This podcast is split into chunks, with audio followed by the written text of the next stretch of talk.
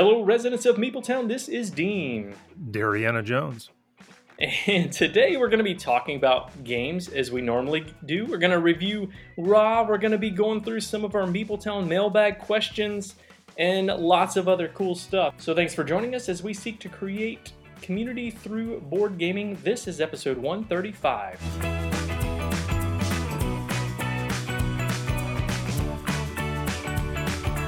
Residents of Meepletown, if you were here right now, you would see me in a fedora, cracking my whip, and putting an artifact in a museum because, Dean, that is where they belong. Right? Woo pow! Woo pow! That's, you, that's are you exactly. a Friends fan? Friends? Ever... No, I am not. I've never been a Friends fan. Okay. There's a there's a, a joke in there from Chandler Bing, um, who uh, Chandler Bing and, and Joey where Chandler is saying "woo pow" and Joey's telling him he's wrong. He's like, "You can't do anything right." That's what I always think uh, of.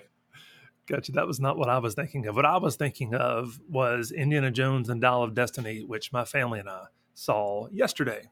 Actually, I've, have you seen? I've not. I want you to spoil everything right now. I will try to to to just mention this briefly without any spoilers. But but we enjoyed the film. If you don't know, Indiana Jones Dial of Destiny came out a week or so ago and is in the theaters. Not doing all that hot from, I guess, prior Indiana Jones standards and people's expectations, but but we thought it was a we thought it was a fun film. You know, you've got Harrison Ford in his what 80s now, still running around the world, um, cracking yeah. his whip and swinging from stuff and blowing things up and car chases. But it is uh, no spoilers here, at least I don't think so but uh, but it, it, was really nice. It was good. I'm hearing really good things, which excites me because I really love Indiana Jones movies. Um, 80 years old. That's how old he is. is is it 80? Okay, I knew it, it, was close to there. Yeah. yeah, and you know, obviously in some in some places, again, brief minor spoiler. So fast forward 10 seconds if you want. There are a few scenes where they do some of the uh, de aging, you know, CG kind of stuff to make him look like his younger self again. And uh, mm. you know, some of the CG stuff and the de aging, it's not the best, and you do get a little bit of a different look at Indiana Jones. Again, he he's an older Indiana Jones, and so there's some stuff that's gone on in his life and things that are going on in the time period that are affecting him in a certain way where he it's just a different kind of Indiana Jones. It's it still follows the same rhythm and patterns of, of typical uh, Indiana Jones films, but and it's still fun. Wasn't my favorite of all of them, but I still enjoyed it. It was good. Which I think that'd be really hard to get as your as your favorite at this point, right? Absolutely. Uh, I've I've got I've got my favorites. I've got my ranking of the movies already in my head. It was the first question I asked the kids when we walked out of the theater. But I'm curious, Dean, what is your favorite Indiana Jones? Dial of Destiny withstanding. The Last Crusade for me. Mm-hmm. Um, so it Same. goes Last Last Crusade, then the uh, Temple of Doom, and then Raiders of the Lost Ark. Interesting. Okay, you didn't even mention Crystal Skull. Nope. Did not.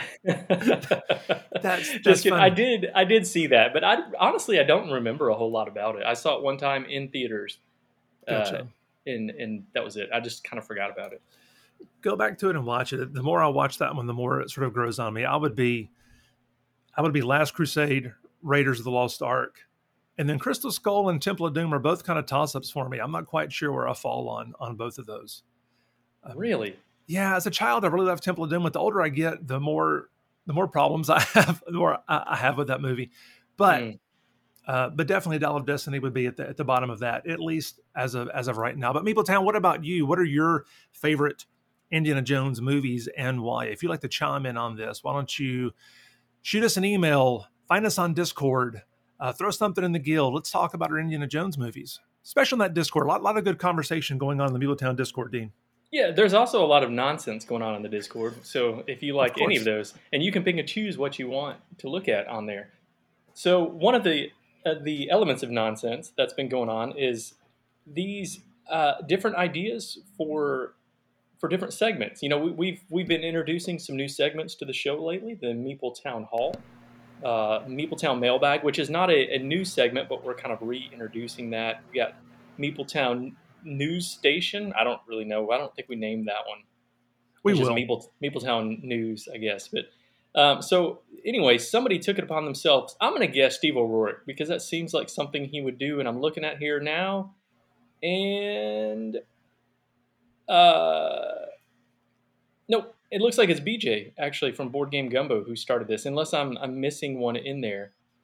Um, I'm looking forward. This is BJ. I'm looking forward to the new segment, the Meepletown Firehouse, where D and D give uh, D and D. Hey, D and D. Look at us.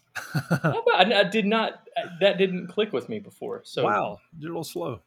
I bet if we named the show D and D in the morning, we would get a ton of listeners that would be so yes. disappointed because we're not talking about D and D. But that first week or two would be amazing. Uh, our download numbers would be uh, through the roof for phenomenal. sure. Where D and D give their opinions on the hottest games on BGG. That's good. Firehouse, Meepletown Firehouse.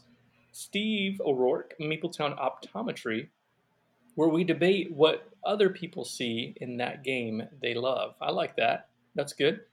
Um, and then uh, let's see. Nick Hayes, I think, might be the last one that put something on here. How about Meepletown University, where Dean and Deron teach a game?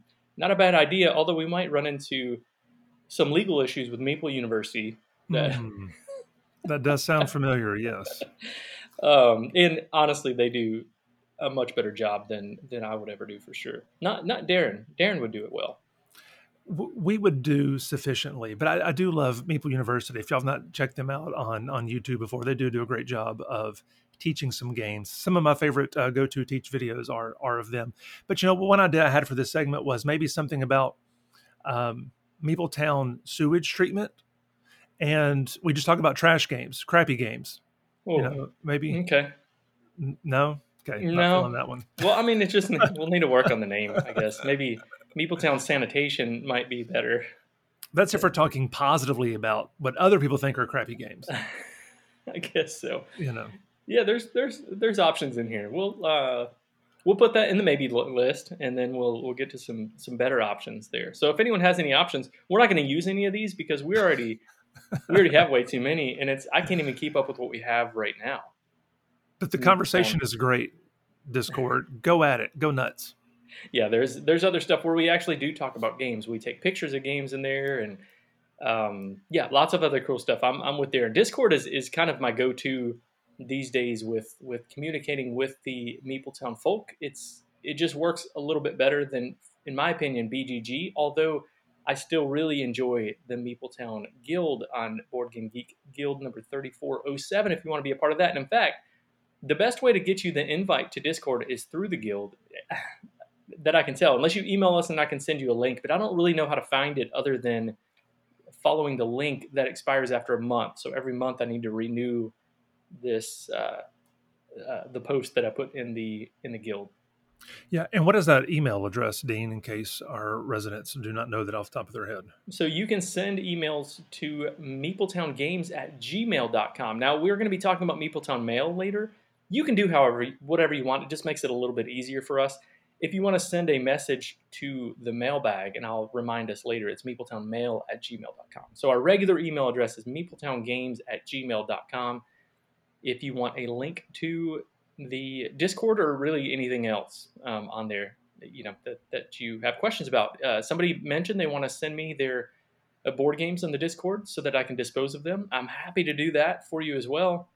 Just email us in that way, and I can get you my my address. There you go. You can also find us on Twitter or on Instagram. Coming soon, more of a presence on Instagram um, at Meepletown. And we're going to be talking about all kinds of games, showing you pictures of games, talking about gaming industry stuff. But speaking of games, Dean, what have you been playing lately? The game I've been playing lately is okay. Well, let me let me give a little uh, little more banter leading oh, up to okay. this. All right, you don't want this. Uh, my wife has salmonella. Had has oh.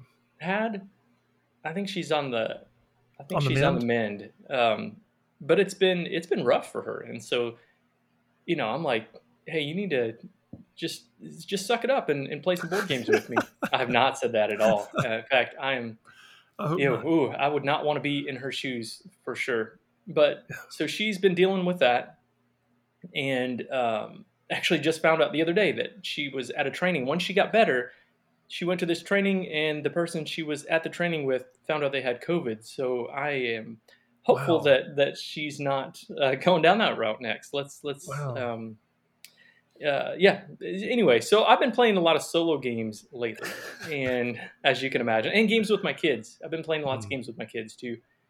But the solo game I want to talk about today is a newer hotness game this year because it is in the ancient anthology, and that is Legacy of Yu. Now, if you don't know what the ancient an- anthology is, it is uh, a series of games put out by Garphill Games, and it's also uh, published by Renegade Games here in the States.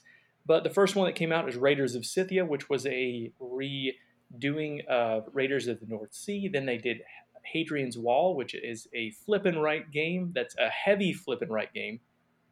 And this one that just came out is Legacy of Yu, and then it's a solo only option. And then next year, actually later this year, they're going to do a Kickstarter campaign for the uh, Ezra and Nehemiah. I don't know much about that one yet, but I'm talking about Legacy of Yu, which is the solo only option. Have you played any of those games before I move forward? I've not played any of the um, Raiders of Scythia or, or Legacy of Yu, any of the games that have been um, the way I separate them is by artist. the, the, ones that were, Shem Phillips um, has yeah. drawn, illustrated, those are the games I have not had a chance to play yet. I gotta say, I've not played all of the other series that Garphill Games has done, but I think this is my favorite series. It, it oh, definitely wow. is my favorite that I've played. Um, so anyway, let me talk about Legacy of Yu, and then I'll kind of talk through all those other ones that I've played. Legacy of Yu, again, it is a solo only game where you are building a canal. You are taking on the role of Yu, and your father has been trying to uh, divert the waters of the Yellow River because they they're destroying everything. And so uh, with flooding, flooding destroys everything, and so they've been trying to figure out a way how do we divert the waters. So Yu comes in to follow up on the uh, on his father's work and decides to start building canals. And so this is a campaign game where you are going to be building canals every game. Now, the object of the game eh, throughout the whole series is to either, well, not either, you want to win seven games, okay? So you have a stack of cards, two stacks of cards, one that has seven victory conditions, um, and then one that has seven uh, defeat cards, not conditions. Seven victory cards, seven defeat cards. So if you go through all those victory cards, you win the game. If you go through all the defeat cards, you lose the game. So you can play, you know, a total of up, up to 13 games, I guess, in that case, if uh, if you end up winning and losing that much. So far, I'm two and two, so I've won two and I've lost two. But the neat thing about this, the gameplay itself is is, is pretty. Uh, it's not straightforward, but it's it's a uh, it, it's a I don't know. It's fairly ah hmm, let me I shouldn't go down this path. It's a fairly weighty game. I'll say that. It's more in the in the vein of Hadrian's Wall, although I don't think it's quite as heavy as that. But you have these handful of cards and these resources that you're going to get every round. As you build your engine up and as you unlock things on the board, you're going to get more and more resources every round. And you have those resources to use to spend to get rid of barbarians, which is a lose condition. If your whole top row of cards fills up with barbarians, that's you're going to lose. You're going to use those to get new cards into your deck because if you ever go to draw cards and you don't have any enough cards to draw, you will lose the game. And you're also trying to use them to build the canal because if the floodwaters catch up to you before you build the next canal section, guess what? You're going to lose the game. And so you're using the re- these resources the most efficiently way as you possibly can, similar to Hadrian's Wall, except the way that you get them is going to be a little bit different. And uh, that that's it. But the cool thing is, it is a campaign game, and so there's also these story elements that happen along the way. So um, let's say I complete something that has a number on there, uh, a story element number. Well, I go to that page in the book I'm going to read that part of the story and then it's going to unlock something else, either something bad that I have to do or it's going to give me a benefit. Uh, lots of cool things that happen with that story. And it's not a legacy game, even though it's called Legacy of Yu. It is fully resettable in that campaign element. So I'm I'm pumped so far. I played again four games. I think that's right. I think it's four games that I've played. I'm two and two, but I lost the first two and I've won the second two. But I'm telling you, it is not a breeze. This game will will punch you in the face. And let me say one more thing about the gameplay, and I'm going to ask your your thoughts on this. But okay. the cool thing is, is if you lose a game, you take a card from the defeat pile and that's going to help you for future games. Okay, so it's a balancing element of these these victory and defeat cards. If you win a game, well, it's going to hurt you. It might add difficult things for your future games. I'm not going to say what because there's again some spoilers in there. Um, but I love I love that part of it. I think it's cool that it balances it out. That if you're just losing, losing, losing, well, it's going to start giving you some positive things to be able to work with. This one is really really cool. Do you have any desire? You're not a big solo gamer, but is this well, any of these games excite you? Actually, you would be wrong there, sir. I I do enjoy solo games. I do play quite a bit. Actually, hopefully oh, here okay. soon. Yeah, yeah. Hopefully here okay. soon there'll be a few uh, uh, Meeple Town mini reviews on the YouTube channel of some of the recent solo games uh, that I've gotten in and played. Oh so, yeah.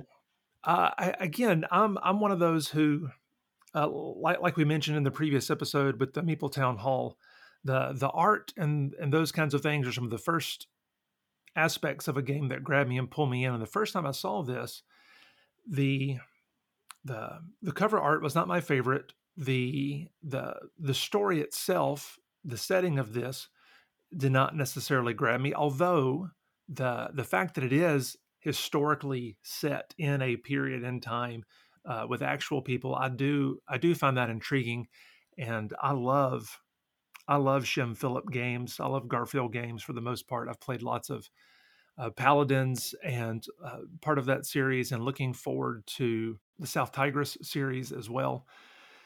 Yeah. The, the, fact that this is a bigger solo game, I like my solo games where I can kind of sit down and just not have to think about them. I can just put them out and and play through something simply in about 20, 30, 40 minutes tops sort of deal. Um, mm. This okay. the fact that it was a campaign. I know that sounds intriguing, but that felt like a little more than I'm willing to to go into. But you really enjoyed the campaign part of this.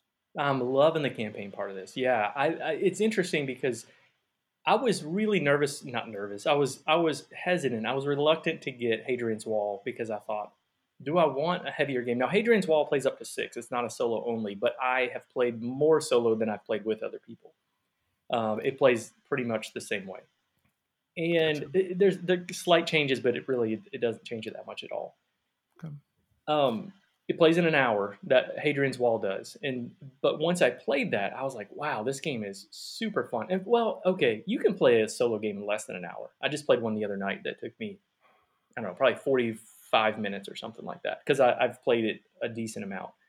Legacy of Yu is an hour, and I would say it is. I, that's pretty accurate. It is a longer one. It's a little bit it's a little bit heavier too. It's it's kind of in that same weight again as Hadrian's Wall, but the gameplay mechanisms they're smooth. Like you don't mm-hmm. really you don't have to reteach yourself anything in this game. If you if you play it and then don't pick it up again for another week or something like that, you're not really going to need to do much more thinking because everything's just laid out so well. The the the art direction, the graphic design, all that really lends itself to to making it a really smooth experience. So for me, I, I I used to feel the same way, but these games are changing my mind about how I feel about heavier solo games. Well, that's cool. Yeah, look at some of the pictures here on on BGG. I mean, I, I am intrigued. I wouldn't mind.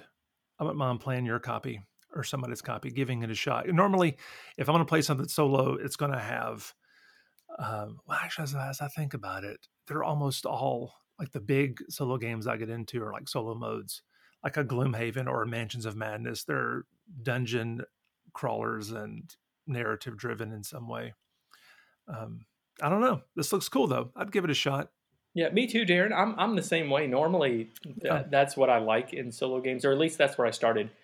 Within the past year, year and a half, when I've been playing more solo games, uh, not out of necessity, but because I want to, then I started expanding a little bit more and thinking. Now, what I don't like are games that add a lot of rules that are different than the main game that make it a lot more right. difficult. Right. Um, Toletum is a good example of that. I really, mm. really enjoy Toletum the game. I have zero desire to play it solo again because it, there's so much different stuff going on. It has a whole separate big rule book that I'm just not that interested in. These games don't do that, which is pretty fantastic. I like it. So this is a spoiler. I'm gonna have a video out of this. I already mm. recorded it. I've already been editing it, but it's a it's a lot of editing where I talk about all three of these games in the series so far. Raiders of Scythia. This is a spoiler, but I still think you should watch the video because it boosts our views. But what I say is Raiders of Scythia made my top 50 at some point, probably this last year, even. it might be my least favorite in the series now. Oh, okay. Yeah, wow. and it, it's not even that it's bad. It's so good. It's so good.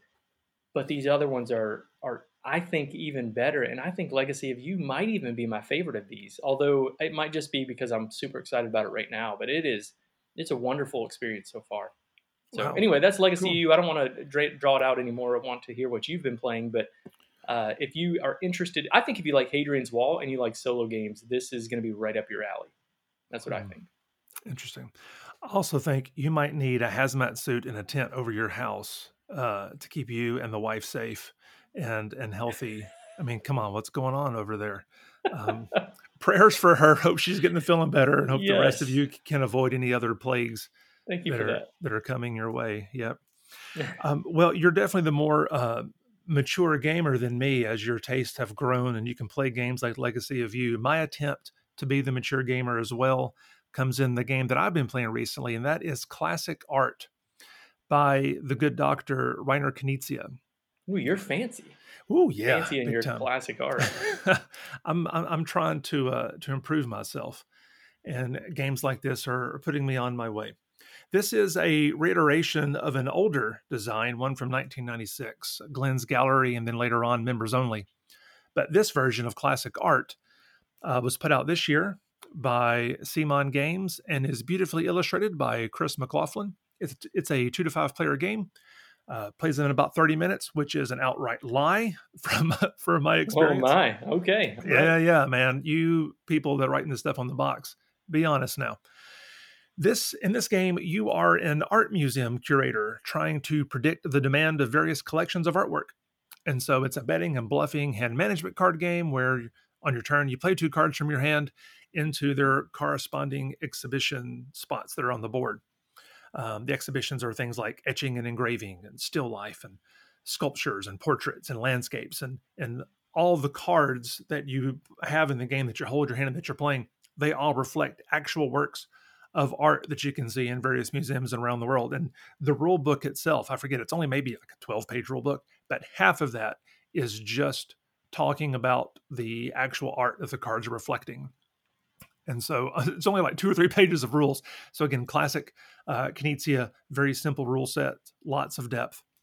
Um, but either way, so you're playing these cards and once you've played two cards on your turn to their corresponding exhibitions, then you may, if you choose, place one or two of your prediction tokens uh, that you have into an empty exhibition space. Because on the board, each expedition space has places where you can make predictions of how much of that type of art you think will come out this season. And so the more accurate your prediction, the more points you can score. So there's a spot on the board where it says, okay, you're saying that five or more of these types of of art will come out throughout the season and if so you get one point. If uh, there's a spot there that says okay uh, three if you think three or more of this type of art will come out then you'll get three points. And so the more specific all the way up to like one if you think just one will come out um, during the season you'll get five points. And so the the the greater the more specific your prediction either you think more of this type of art will come out or less because there's also some negative. You think less than three will come out then you'll get this many points.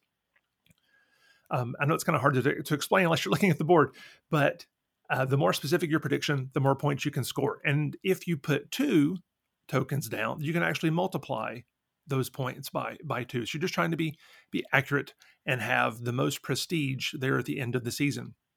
And a season ends when you have uh, when everyone is down to three cards in their hand, and then they will simultaneously uh, discard one of those cards and reveal their next two. So there's no predictions on that final turn of the season.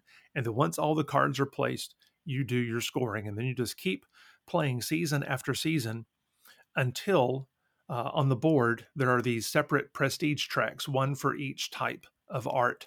And as soon as someone's doesn't matter who, someone's scoring marker is above the five prestige marker in each of these types of exhibitions, then the game ends. And then you're only going to score whatever prestige you have earned in these different types of art that's over that five limit. Um, doesn't make a whole lot of sense now as I'm describing it, but trust me, it is a simple game with simple rules, and it, you are betting and bluffing and trying to predict what prestige, what art is going to come out. The the arts are the the art is beautiful. The the thinkiness, the game above the table that's happening between the the players is is exciting and thinky. I probably um, games like this, you'll see this later in our review. Games like this, I probably call people more names in these type of games than any other type of game. Like, oh, I wanted that spot. How how could you? I, have yet to win this game, but I love playing it. This was mm. this was a hmm. game that, that that that I wasn't even sure I even wanted or that I would play. Does, does this game at all sound interesting to you, to you, Dean? You like these kind of games? Um, well, we'll find out later, uh, I guess. Mm, that's if, right. If we're putting in that same category as Ra that we talk about later yep. in our review, um, it does, but you know, it also doesn't. Hmm. And I guess I'm saying that because when we got together to play games that day, this was an option to play, and I turned it down. And part of that is because I think these games tend to shine a little bit more at higher player counts than they do at two. But I'm intrigued by it. Um, now you've played you've played classic art, you have played Ra, you've played uh, High Society. Uh, what's the other one? The um, modern art. Mm-hmm. Um, I'm intrigued. Maybe this is a conversation to have when we do Ra to see. Okay, I have modern art on the way. Let me go ahead and say that the the okay. fancy Korean edition. Somebody posted that it was available on Amazon at the normal price. I snagged it up and I'm super pumped about that. What do you like better, classic art and modern art, and do I need both? So I will say this, and this definitely probably will come up later on in the Ra conversation. Uh, originally, when I first heard of classic art, I thought, "Oh, this is like a sequel to to modern art, and it's going to play somewhat similarly." They do not play similarly. They're not in the same world at all. They have very different feels, although they still feel like a Knizia betting, bluffing, auction kind of game. They still have that vibe. Um, there's definitely room for both of these in a collection. Uh, because I'm giving this on our uh, pass, play, or purchase scale, I'm giving this one a purchase because it was not one that I thought I wanted. It was on my Amazon list. Uh, I got it as a Father's Day gift, and I'm glad I did. I really enjoy playing this. And you're right; these normally play better at two. And the first time, I mean, normally play better at higher player counts, not so much at two. Uh, my wife and I played this at two, and the um, there is a dummy deck. And again, okay, publishers on your boxes. Not only do you need to be accurate about your play count, because this at two took us an hour. You also need your playing time. Our playing time, yes. Yeah you also need to specify on those boxes whether or not the rules are different at various player counts. You can't say two to five and then have a different set of rules for your two player. Come on now, just just put a little note on there or something for us. And some do. I, I have seen this in some places. Um, or, or, well, I don't know if I've seen it on the box, but I've seen it on like BGG and stuff like that. That it's yeah. I, I rarely see it, but right now it escapes me. I did see it in a game that I just recently acquired uh, it was on there. I was so very grateful. But but see the way. So there's a, there is a dummy deck that flips out cards, and the first time we played that at two, I didn't think I really liked that because there's just that unknown. Because you're going to put your cards down, and then you're going to see what the dummy deck puts down. You know, and that's going to affect your your your bidding of what you think will come out. But then in a higher player count, you don't have that. And so it's solely based on what you think other people are going to do.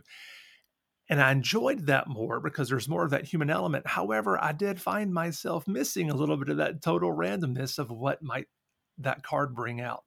So I don't know. I don't know if it's best at two, but I did enjoy it at two, and mm. uh, it is it, it is a lot of fun. There's, there's there's lots of good good strategy there, lots of good interaction. Um, I'm a big fan of of classic art. Okay, I'm I'm intrigued by this one, and the, it looks like the the CMON version of this is a much needed updated graphic design. The board is hideous in the old version. I mean, awful, awful, awful stuff. Uh, but it was also made in a different time. Right, right. By a different time, I mean when I was in high school, so, uh, which is a long time ago at this point. But yeah. anyway, yeah, I'm intrigued by by classic art. I'll, I'll have to check that one out. All right, now what we want to do is we want to look at some. Uh, normally, we'd be doing the poll question in here at some some place, but we're going to be looking at our Meepletown mail bag.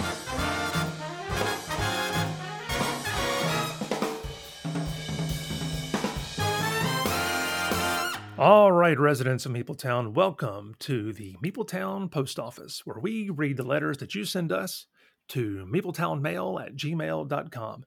Some of these questions that we'll be looking at today uh, will be uh, recent. Some of them may date back a little while. Uh, so we will try to, to read as many as we can, but I'll just know that sometimes we'll save some of these for perhaps a future episode. We are hoping to, to reach into the mailbag at least once a month. But as of right now, we've got a few great questions for some of our residents. First off, from BJ. BJ asked, What con do you really, really, really, he said all three reallys, what con do you really, really, really have the envy to attend someday?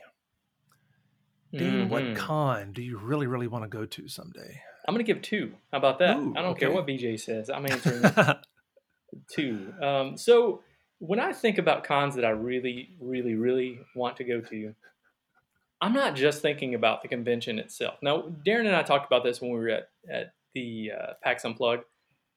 I like to see what's in the area. And, you know, I do a board game podcast, but board games are not all the things that I enjoy. One of the things that I enjoy doing is traveling. In fact, I would say I enjoy traveling more than I like board games. So there's that. So when I'm thinking about the game conventions that I want to go to and bring my family to, probably even though they're not going to sit around at a board game convention all day, um, the first one is Essen Spiel.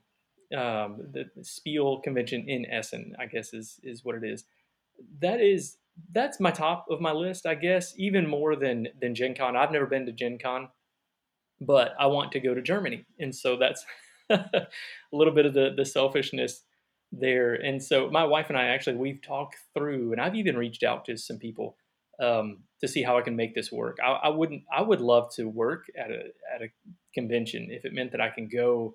Um, even if I'm not playing games the whole time, if I'm you know just there and, and meeting people, that I really love that sort of thing. I love meeting people. I love talking. And so my first up would be Essen, this, the Spiel convention in Essen and then the UK Game Expo, which is probably one that you might not thought as being on the you know anybody's list. Maybe I don't know. There's probably a lot of people that want to do that, but but it's not like one of the bigger ones that you hear about talked about. At least here in the states, we always hear about Gen Con, we hear about Origins, we hear about PAX, and um, but anyway, UK Game Expo is one again because I, I, would like to go back to UK and, and uh, check things out and bring my family and do some do some sightseeing that sort of thing while also uh, potentially even working at the convention even if i don't get to play games the whole time. So that's kind of where i'm approaching it from. Yeah no no i'm, I'm with you. Although you know to say you'd rather travel than play board games. I think that's borderline sacrilege. But I, can, I, I, bet you're in the same boat, is my guess. I really do love travel, and, and you're right. I think the area around the convention is is part of the joy. I have been to Gen Con once. I am going back this year. We'll talk more about that in some upcoming episodes. Um, I do enjoy enjoy Gen Con. I, I, would love to go back to PAX U, but if there was one uh, BJ that I really, really, really wanted to go to, that would be Essen. Uh, I, I love going to Germany. I've been blessed to be able to go there a few times already in my life. I love the area, the culture, the food, uh, the people. It's beautiful. And so to go there to what could be the largest board gaming convention in the world would be exciting to hear people go and talk about just the the the massiveness of it. Gen Con is massive, but just the facility and, and the space that they have at Essen, I think would be interesting to go to at least once. And you're going to Germany and there's lots to do, lots to see, lots to eat. And, uh, and that would be a blast. I would love it. Yeah, I'm with you. Plus, you might be able to meet some Freudentals. Maybe so. Maybe so. That's right. Our family does have. There are some bits of our family there that uh, there's even like a castle in the family, a uh, Schloss Bodenstein. Um, there in Germany. That's I think now more of like a bed and breakfast. So it'd be nice to, just to go back and visit and kind of kick it around the country for a little bit. But of course, going to the convention for at least a day or two. All right. So you answered one. I answered two. I cheated. Sorry about that. That's that's usually how the show works, though. That's why John do. left. I'm convinced because I wouldn't follow the rules. All hail Johnny Meepletown, co-founder. May his memory be a blessing.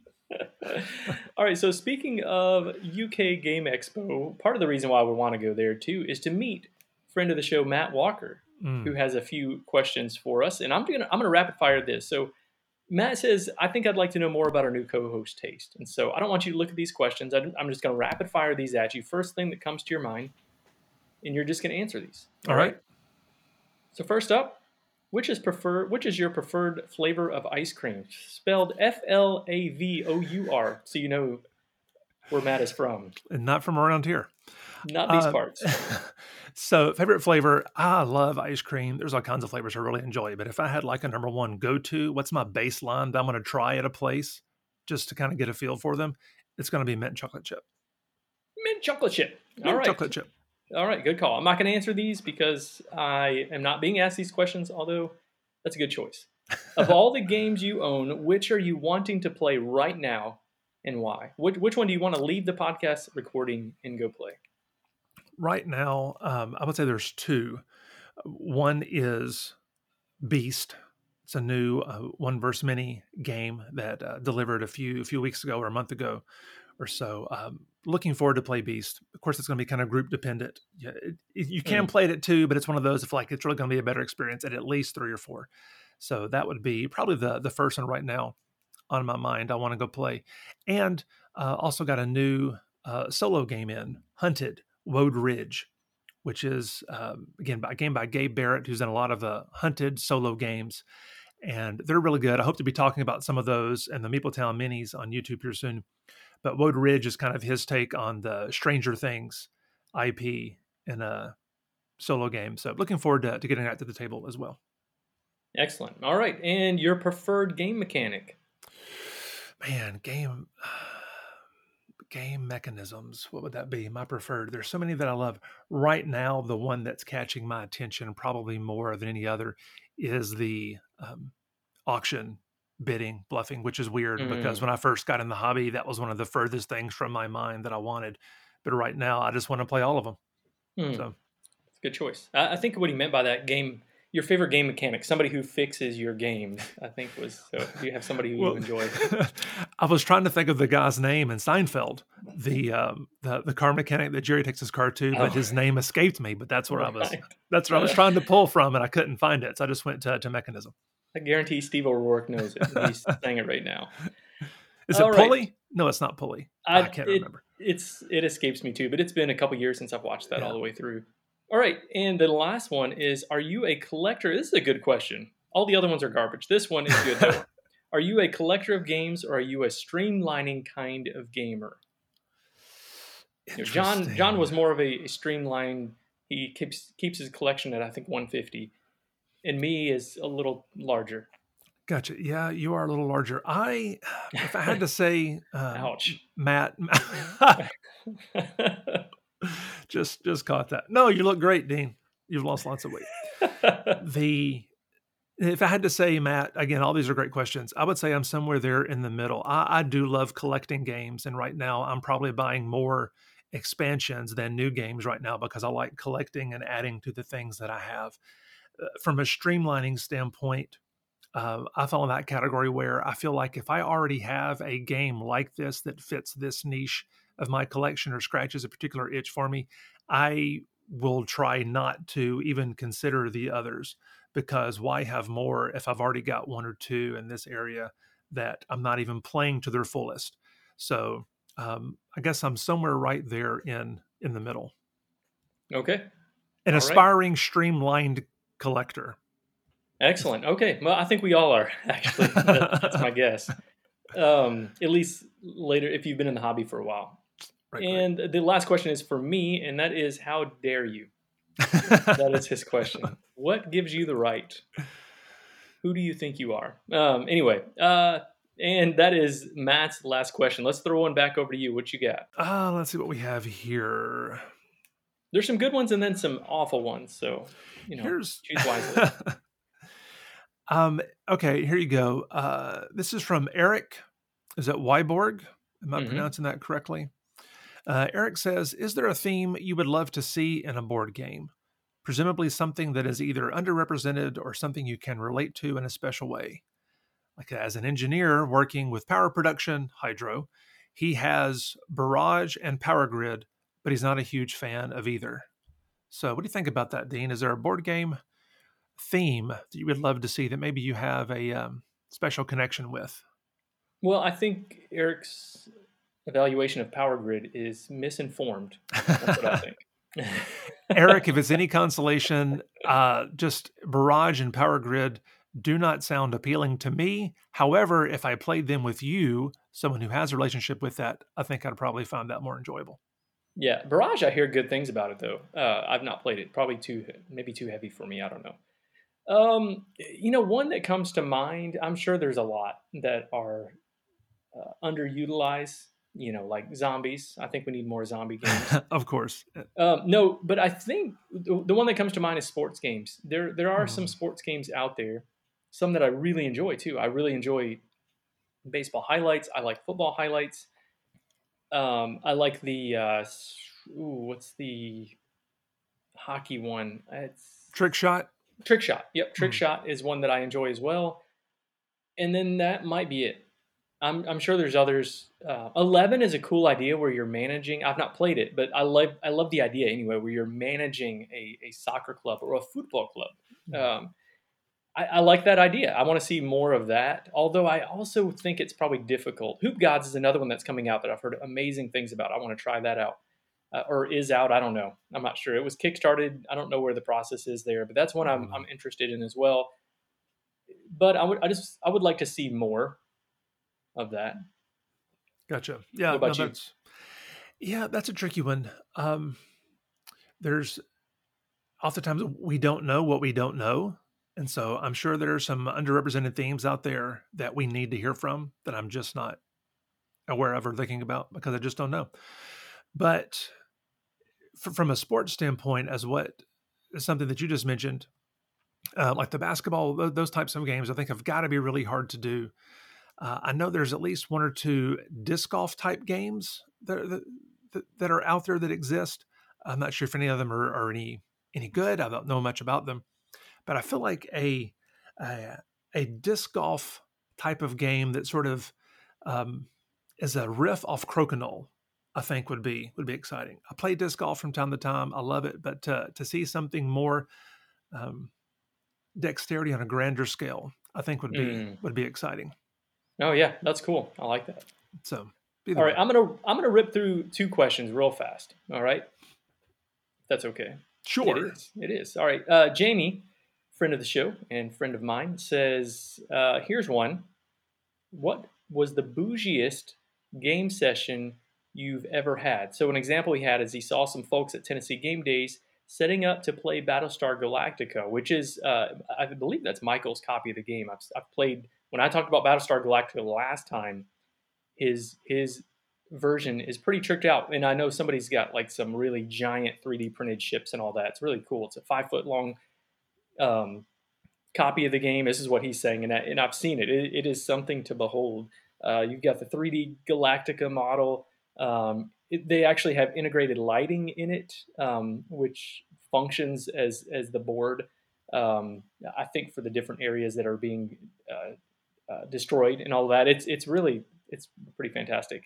Um, there's a Colonial One model figurines for the game, player mat. I mean, it is it is the works. And then when you play the game, they encourage you to uh, to role play while you're playing too. So it's that's what he means by bougie. What is the like basically the most tricked out experience that you've ever played in a game? Now I, I don't know if I have a ton of these. I, I mm-hmm. try to trick out games as much as I can in general, um, like painting miniatures things like that. I enjoy having uh, mood music. So so part of me thinks maybe it's it's one of those uh, project uh, I'm sorry, not Project Elite. Um, command game games like Zombicide, or I guess maybe Project Elite. Um, what is the uh, Mansions of Madness is another one. Mansions of Madness I always play with the theme music and mm-hmm. painted miniatures, high quality components, that sort of thing.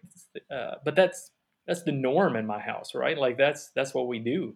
We're bougie. definitely, you're definitely bougie.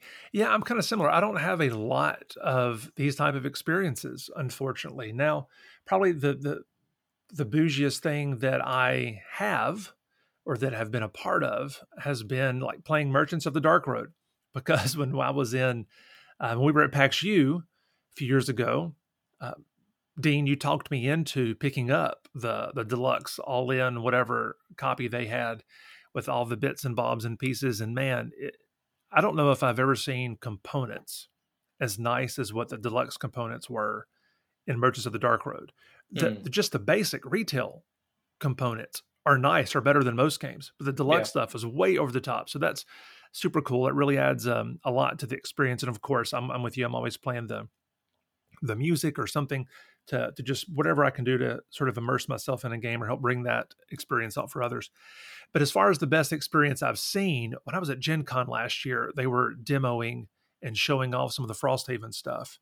And when they were doing that, they had whole terrain and 3D models, and it looked mm. like a village. I mean, it was totally blinged out. The the boards they had set up to sort of preview some of the scenarios, and that was mightily impressive. I was a little envious. I don't know where you put all that stuff. I ain't got room for it, but um, but it was quite cool to to watch others play and experience.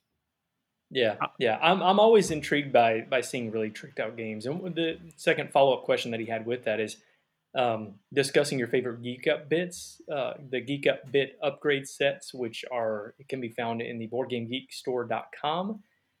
And um, have you played with any of those Geek Up bits? I have, not a whole lot. Uh, the only few that that I've played with are, I think there's going to be one or two sets of, of gold coins or metal coins or something that I that I got from there for a particular game.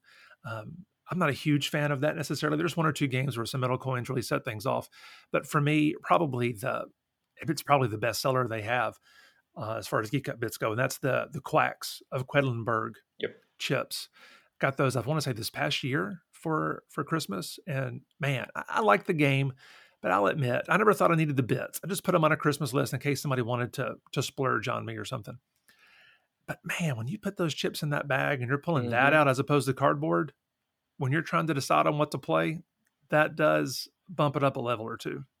Yeah, hundred percent, it does. That, that's exactly what I was going to mention. Quacks of Quedlinburg, Orleans, um, the Wonderlands War did that with their mm-hmm. Kickstarter. Uh, although the quality of those is not as good as the Geek Up bits, they're still oh, really, really okay. good quality.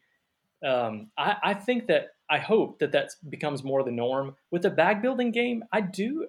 I would almost consider it a, a, maybe not a necessity, but it's close because sometimes those cardboard pieces can get stuck in the bag, mm-hmm. um, and you can't feel them in there as well. So I almost I don't want to play Quacks or Orleans or Wonderlands right. War without using those uh, those upgraded bits. So that's that's kind of where I'm at right there. Oh, let me jump back real fast.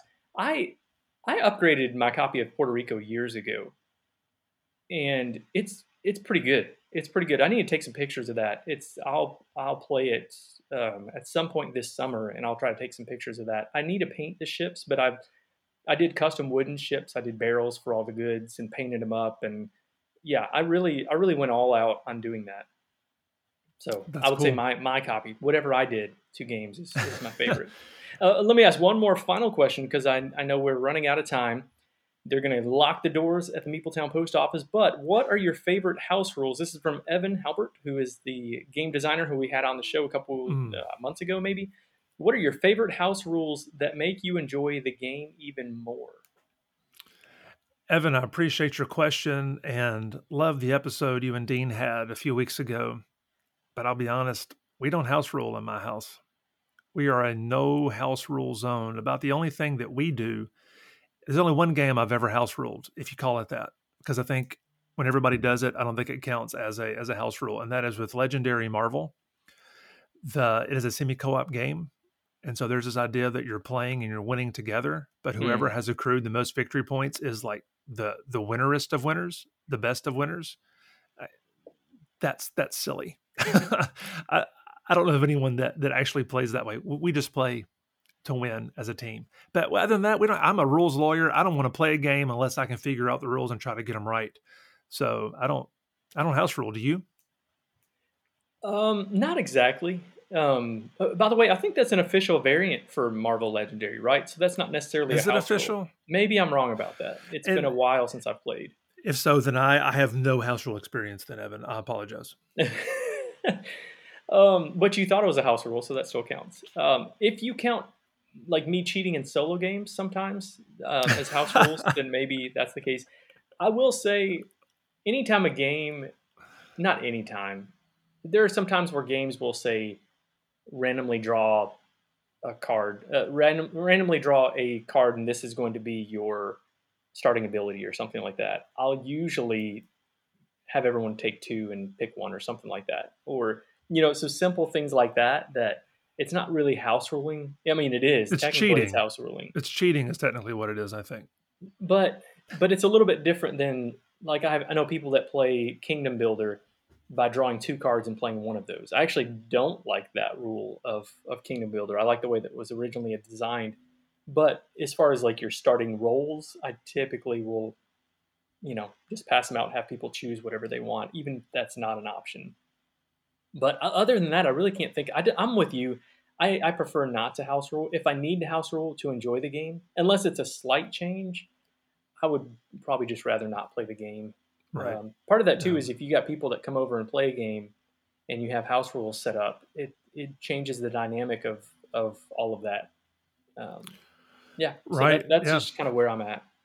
Yeah. Oh, okay. Hang on. So, so maybe unless unless there's an official variant on uh, on Spicy Uno, we play a, a version of Spicy Uno.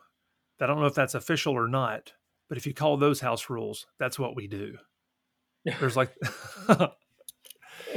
none of those words that come out of your mouth are. I, I have no idea what you're. You've never about. played Spicy Uno. No. Do you know how like card games typically, and this kind of goes to what you were what you were just saying. Some card games just have regional variants, and so you don't want to change a game because if someone comes over and they play it differently, that's just weird. Like Rook, yeah, mm-hmm. right. But like card games just naturally evolve like that, depending on where you are. Euchre, Rook, Spades, Hearts uh, Uno oftentimes will have different rules based on who you're playing it with, where you're playing it. But try Spicy Uno. Uh, look it up. There, there's a few versions online. You can find some rules. It's great. It uh, spices it up a little bit, believe it or not. Does it involve hot sauce, uh, spicy pepper? It does not, but it does involve uh, playing out of turn and slapping the table and trading hands with people oh. and and name calling. Yep. Is this a speed game? It's not. Well, it does add a little bit of a speed element because if someone has a card that's the exact same as the card that was just played, they can play it immediately, no matter where uh, they are in the turn order, and then turn just picks up next to them. If mm. someone plays a six, everyone has to slap a table, and the last person to slap the table has to draw two cards. You can actually stack draw twos and draw fours and those types of things. So someone can end up drawing like 16 or something along those lines. So um, okay. it spices it up. It makes it a little more interesting. If you if you got to play Uno, you might as well spice it. All right. Speaking of spicing things up, let's go to our review of Ra. Woo! All right, it's time to get to Ra. The Old Kingdom of ancient Egypt was a time period marked by prosperity and security. The kings established a strong bureaucratic system that helped to administer the vast wealth of the country. However, the kings were seen not only as political rulers in Egypt, but also as the religious leaders. The kings were actually recognized as the sons of Ra, with the primary goal of their rule being to maintain Ma'at, which is the balance and harmony of life. I have no idea if I read that word right. I'm reading this directly. Is that is that how you say the word? Oh, well, I was wondering if you had checked that. Uh, I wasn't positive. I probably should have. Very professional. Uh, that's, that's, directly from the overview uh, on the uh, from the from the rule book. Looking this up online right now. So in Ra, you're going to take on the role of the line of ancient Egypt, Egyptian kings seeking to preserve Ma'at as you rule over the vast kingdom. So you're going to play this game over three epochs. This is a auction game where you start off with your own little player aid that has your your sun disk on them, which are your uh, auctioning tokens and you are going to either on your turn draw from the bag you are going to invoke Ra or you're going to trade in one of your god tiles for one of the tiles that's out on the board what you're trying to do really though is end up with the most points at the end of the game you're going to do this again by drawing a tile out of, out of the bag, which mostly that's what you're going to do on your turn. You're going to put it up on the the main player board. The uh, I'm sure it has a name as well. You're going to put it up on the auction board. If you draw a normal tile, now if you draw one of the Ra tiles, that's going to move your little boat guy up the track. And if the boat guy gets to the end, then that's going to invoke Ra whether you want it to or not. It's just going to happen. And also going to, uh, it's actually going to, it's going to end the round. It's going to give you the option to have uh, this this auction. You will have the auction, but not, any, not not everybody has to bid on that, I guess. But when it gets to the end of the track, that's going to be the end of the first, second, or third epoch, depending on which where you are in the game. Now, what do these tiles do, Deron? That you're getting out of the ba- out of the bag? Why would you want to take these tiles? Well, to get points. That's why you want to take them.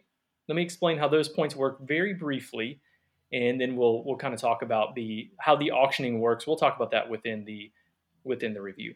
So the different tiles that you can get. I mentioned the God tiles already. Those are tiles that will give you points at the end of the round end of the game, end of the round, end of the game. I can't remember now. Uh, this is not loading up very well on my on my computer. But you can use those. Uh, you excuse me. At the end of the round, you get points for those uh, for those god tiles if you have any, or you can trade those in for other tiles that are out on the board.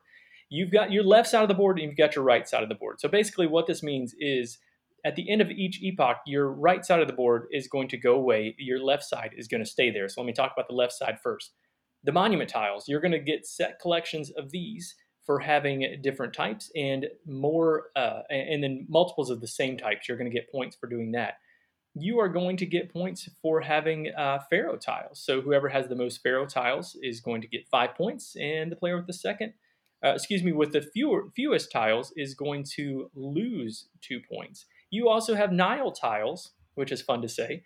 And mm-hmm. uh, if you have at least one flood tile, you're going to score one point for each of the Nile tiles that you have available. But the flood tiles are going to go away at the end of, of every round. So that's the that's the left side of the board. The, sorry, the flood tiles are on the right side of the board.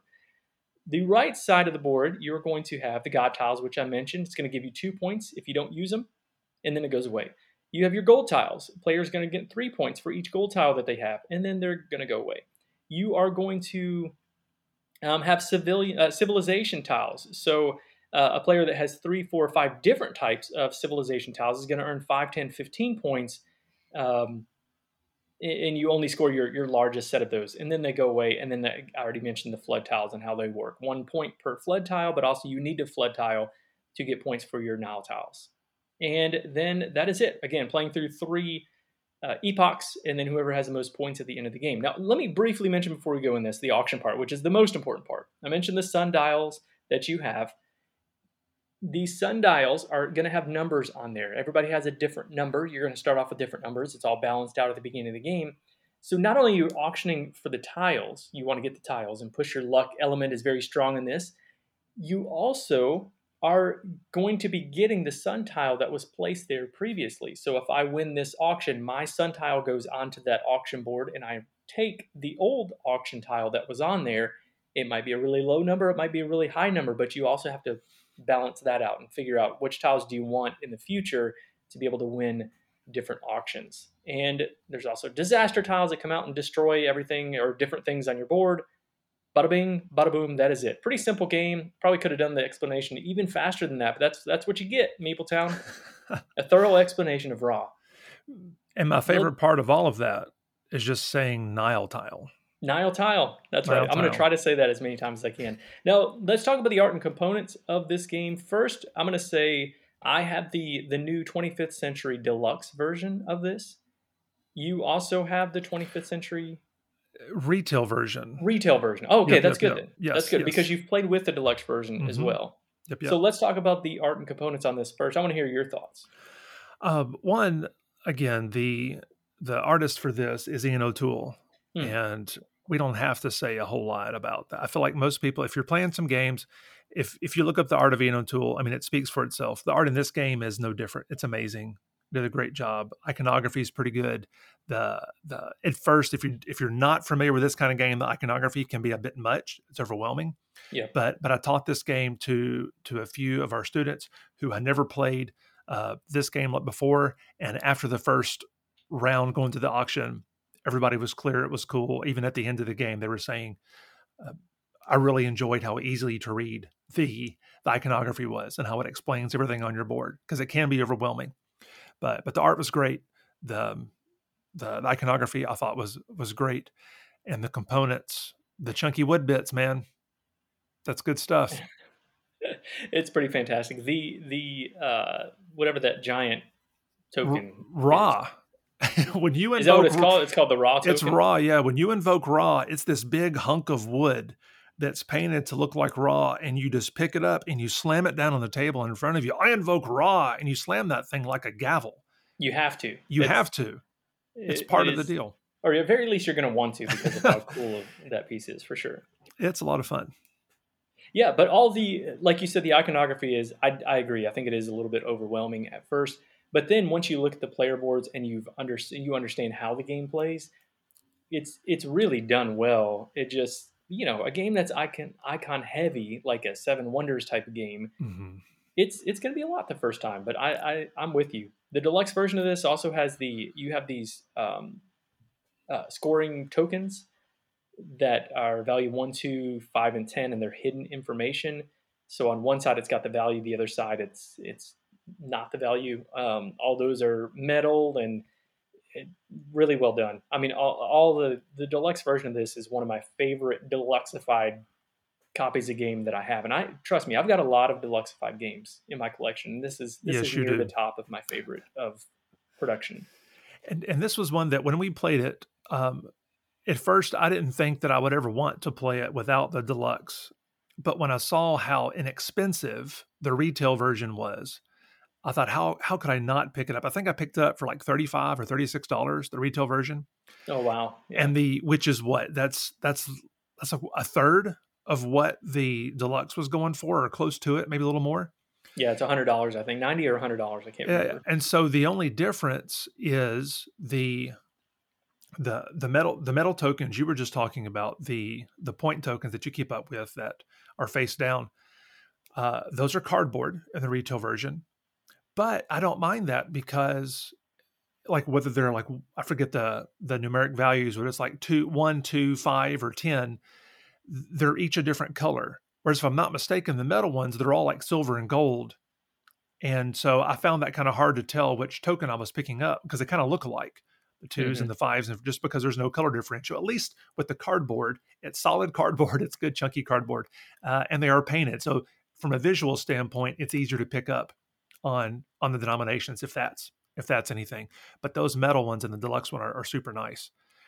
And the only yeah. other difference in the retail and the deluxe is the you know deluxe version the tiles you're pulling out of the bag that huge bag full of these ginormous wooden tiles feels so good in the deluxe to pull them out and shake them up and hear them rattle around. In the retail, obviously, those are cardboard, which we mentioned earlier, like in a bag building game, that's not the most fun. Uh, they're hard to, to pull out. But in Ra, again, this is good, thick, chunky cardboard that that I think is going to last a while. I don't think they're going to wear out. You can still rummage around in there and pull them out. They're not as easy to shake around like the wooden tiles are, but they're sturdy enough. You can move them around, you can shake them, and you can pull them out. So not quite as cool and neat and tactile as the the cool wooden deluxe tiles you're pulling out of the bag in the deluxe version, but uh, cardboard's not bad. Not bad.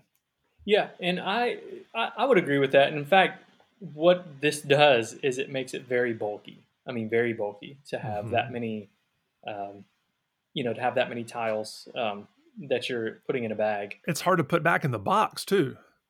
my, yeah, yeah. My box yeah. has like a quarter inch lift off of it, you know. Yep. Yeah, that's exactly right. I, I agree. And there's something I'm I'm trying to figure this out right now. There's something like uh just under 200. Maybe I'm figuring that out the math wrong. I was trying to look at this. Um 186. Maybe I'm wrong about that. Tiles that you have in there. And so with the deluxe version, it makes the box huge. The box mm-hmm. is very big bulky, and the bag of tiles is giant. Um, in fact, even to a fault, because to mix all of those up and make sure you're you know getting a good mix of, of all the tiles that you're drawing out makes it a challenge, I think. And so that is a that is a drawback of the deluxe version of it, but but it's so satisfying. I think yeah. having those on there. But I would have been completely satisfied with the with the retail version of this. But you know, I wouldn't be Dean Meepletown if I. You wouldn't be the shallow the, gamer. That's right. that's right. If I went with the normal retail version of this. Yeah. Um, but anyway, we both like the the art components on this, regardless. Now, if we can move on from this, I want to hear about the gameplay. No, you're not done yet. Not you. Just one more brief thing to throw out there about the art okay. components. One, the rule book. One, it's a solid rule book. The way it describes yes. and lays it out, it's a good rule book. But not just that. Again, taking it to the extreme. This is retail and deluxe. This is some really nice paper. They've learned from Stonemaier Games with the cool vellum paper, whatever it is that they're doing. There's a linen finish on this. Uh, the paper feels super nice and fancy. When you're opening up this box, whether it's retail or deluxe, you know you are opening a quality, cared for product. So well done, 25th century. Yeah, and it, with the with the rule book again, like with um, you mentioned this earlier, but Knizia Games, you know, quick couple page rule book or whatever. That's what this is. I think the I'm looking at it online. It says it's eight pages long, but a lot of that is examples. Yes. Um, really, just the rules themselves, you could fit in one page. In fact, if you look on the, I'm assuming this is the back uh, of the rule book. I'm not looking at my copy of the game right now. It has this quick reference guide that tells you exactly what mm-hmm. to do. So it says you can draw a tile, invoke Ra, or spend God tiles. Okay. If I draw a tile, then I can either add a non-Ra tile to the auction track, or if it's a Ra tile, I'm going to move the sunboat and um, uh, I'm going to discard that tile and then move the sunboat.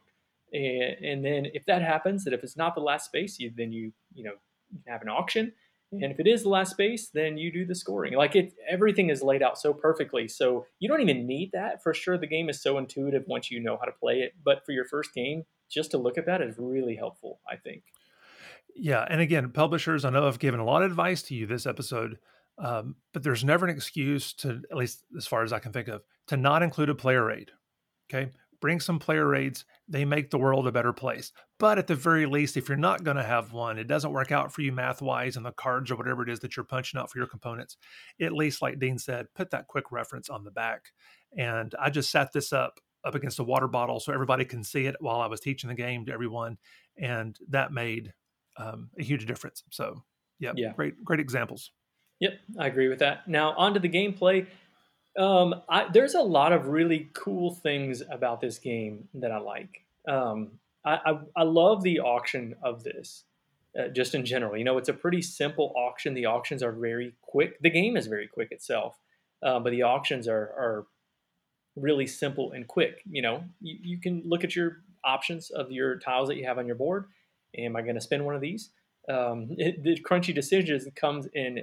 Oh, I can win this auction but what's behind door number two, right? There's the push your right. luck element really is what kind of pushes this game over the edge for me because I can bid on this one, but there's a chance that something better is going to come up later on, and I want to make sure that I have this this uh, sun tile in my collection that I can spin later on. And everything's public information. I mean, all of that is public information. I can see exactly what Deron has, so I know that he can beat me in this bid, um, or I know that I can beat him right now because he only played a two and I have a five sitting here. So I can go ahead and beat him, take this, and then if something better comes up later, I won't be able to win that anyway. And so I can kind of save my my uh, sun tiles for later, um, or you know, okay.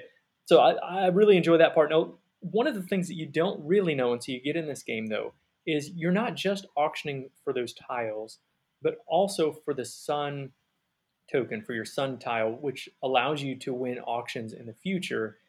That part is really interesting and and so simple, yet can really change a game. If you go into that last round and you have all really high tiles, you're probably going to do pretty well, unless you know the the boat moves across and ends the epoch really quickly, which is what you want to happen if you're the player who doesn't have all those really high tiles. Um, so anyway, all that is just it's really cool. I like that.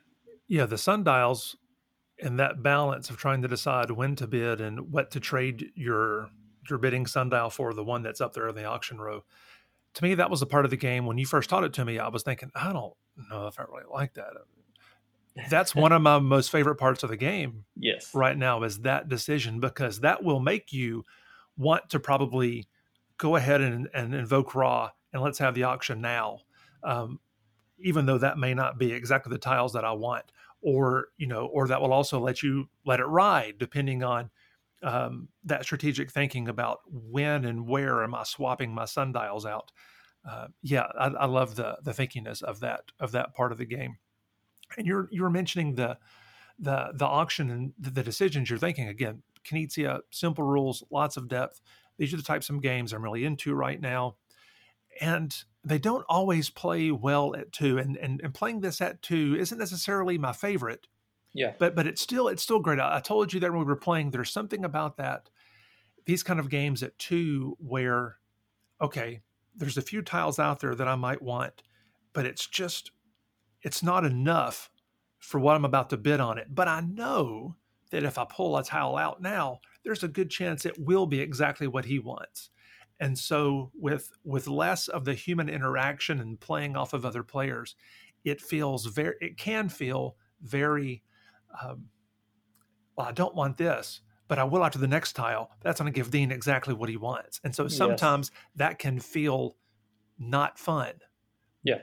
But at the same time, there's a few instances where like, oh man, I just really and trying to make that decision and and stressing over that uh, is also part of where the game the game sings, and so it does so well at two and four. You may not like it that feeling, but but it does it very well. Yeah, yeah, I totally agree with that. And with all those things, I think most auction games are better at a higher player count. I'll play this at two though for sure. Um, yeah. I, I, just think it, it, I still think it has that same uh, similar feeling and and you know interaction that you're going to have with each other, which is. Yeah the interaction in this is is again until you play the game something you might not realize how prevalent that is in there because not only are you looking at the tiles that you want you're also looking at the tiles that the other players want and that's right. not even talking about the sun tiles like we've already mentioned but i might look over there and look at Deron's collection of monuments that he has and think uh-oh here's the tile that Deron needs i need to either if i have a sun uh, not sun. If I have a uh, God tile, is that what they're called? Yeah. If I have a God tile, I can trade that in on my turn mm-hmm. and take that just so that Deron gets it, even if I don't need it. Or I'm going to have to win this auction because otherwise Deron's going to get a ton of points at the end of the game because he's already loading up on those monuments. And so you do have to hate. Uh, it's not hate draft. You have to hate, hate auction in this yeah. a little bit just so that you can get the things that the other player wants, even if it doesn't necessarily benefit you. Yeah, one of the things that I like about that tension of watching what the tiles you want and watching the tiles that your opponent wants, you're you're trying to outmaneuver each other, but at the same time, you also don't know when the round is going to come to an end because those Ra tiles, those Ra tiles come out, which advances the boat marker, which speeds along the end of that round. And so I know we had a moment or two, like we, we had a four player game playing with some of our students. We're in the very final round. Well, the very first round went super fast because like we pulled out eight Ra tiles really quickly, bad shuffling or whatever. But that first round ended really quickly. We didn't get a whole lot of things going on. But by the end of the game, um, by by the third epoch or epoch, depending on how you say it, um, lots of fun words to say in this game. Once you, we were down to the third round, and uh, only one of our students, Anna, was able to to bid. She was the only one that still had sun disk left, and she was waiting for one more tile to come out um, to finish off the row, which would have led her invoke Ra and win the bid because she was the only one that could bid. And so all I had to do was not draw a Ra tile. I drew a Ra tile, and it totally ruined her plans because I invoked Ra. She wasn't able to to get some of the things that she wanted to do. It um I'm sorry, I didn't draw. What was it? Well, now I can't remember. The tile I drew ended the the round. Um, ah, it moved the boat guy over to the very last spot on the track on the sun track. Which, mm. when that happens, you score. You don't have an auction when the boat gets to that final spot on the track. Right. And so that end of the game, she was shooting daggers at me with her eyes Yeah. And she would have scored huge on that last auction, uh, but ended up coming, I think, in like third or, or, last place or something because of that. So it, it has that that that aspect, kind of like in high society, um, and, and some games like that, where you don't know when the end of the round or end of the game is coming um, it's triggered by a certain mechanism. And so you're not only playing off of one another, you're also trying to do that not knowing when the game is going to end. And that added pressure really makes the the tension of this juicy and exciting. Yeah, yeah. Well, I'm ready to move into my final thoughts. I think um, if you're if you don't have anything else, go for it. All right. Um, this this is my favorite Knizia auction game. I'll say that. Let me just throw that out there this might be one of my favorite, if not my favorite, auctioning game. Period. Um, now it's a little bit different. I, I, think for sale is way up there for me too, um, but it's a different feel because that's I, I, guess they, they kind of scratch different itches. But I just I love the player interaction. I love how those sun tiles work um, for the auctioning. Not just I'm not just auctioning these tiles, but I also want to make sure I get better numbers for my future auctions. I love the player interaction. I love so many things about this game. Now, I am still, this could very well be a top 50 game, like even high on my top 50, but I still am going to hold out being like that crazy about it. I'm trying not to just like, this game's a 12, you know. Um, although when I think about it, I get real excited. So I'm gonna I'm mm-hmm. at an eight and a half on this one right now. I don't imagine that's gonna go lower. I imagine it's just gonna go higher the more and more I play. There's a couple other groups that I want to play this with that I haven't had a chance to yet. My brother-in-law, sister-in-law. This would be a game that I, I that's top of the list that I want to play with them next time, and and and I think that they're going to like this one, but it it might you know how when you play with certain groups it might change your your right. rating or at least the way that you feel about the game um, i anticipate this is going to be a big hit with most people that i play this with so for me big hit Love this one. Eight and a half. Probably going to go higher. Gotcha. No, it sounds good. That's a good, good score for for the good doctor. I, I do really like this game.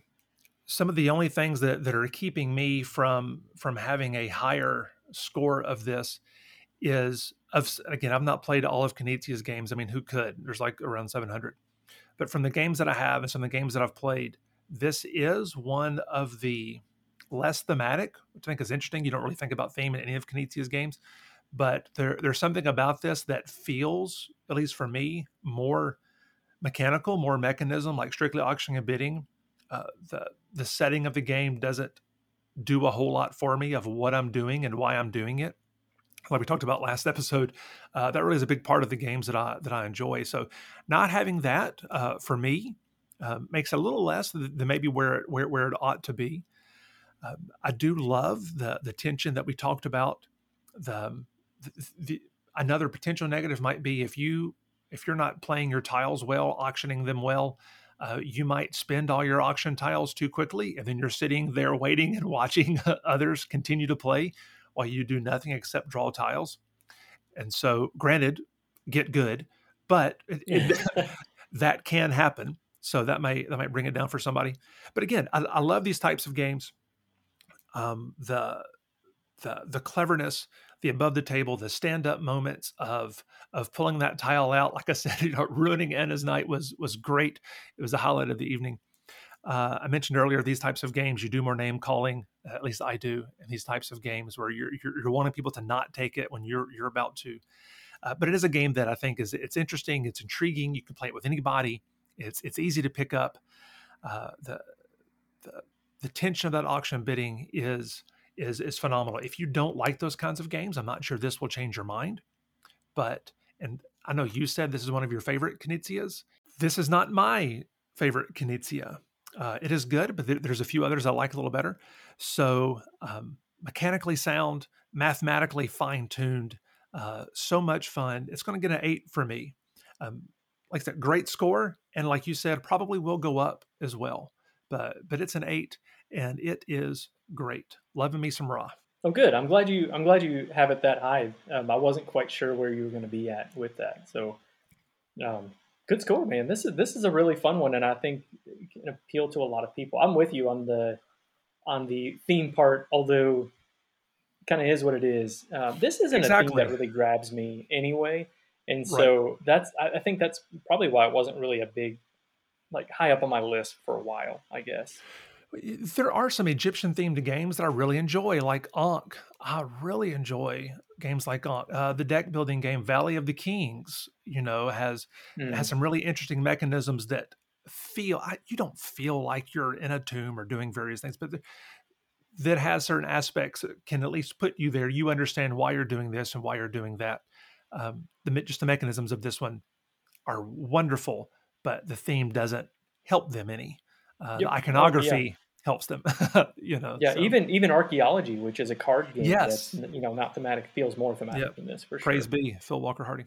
That's right. So that is an eight and a half for me, and eight for for Deron. We both really enjoy Ra so check this one out. If it sounds appealing to you at all. Now, if you would like to get in touch with us at Meepletown, you can go to our website, meepletowngames.com. You can also connect with us on all our social media outlets at Meepletown Games on Facebook, Twitter, Instagram. Look for more posts on Instagram coming up.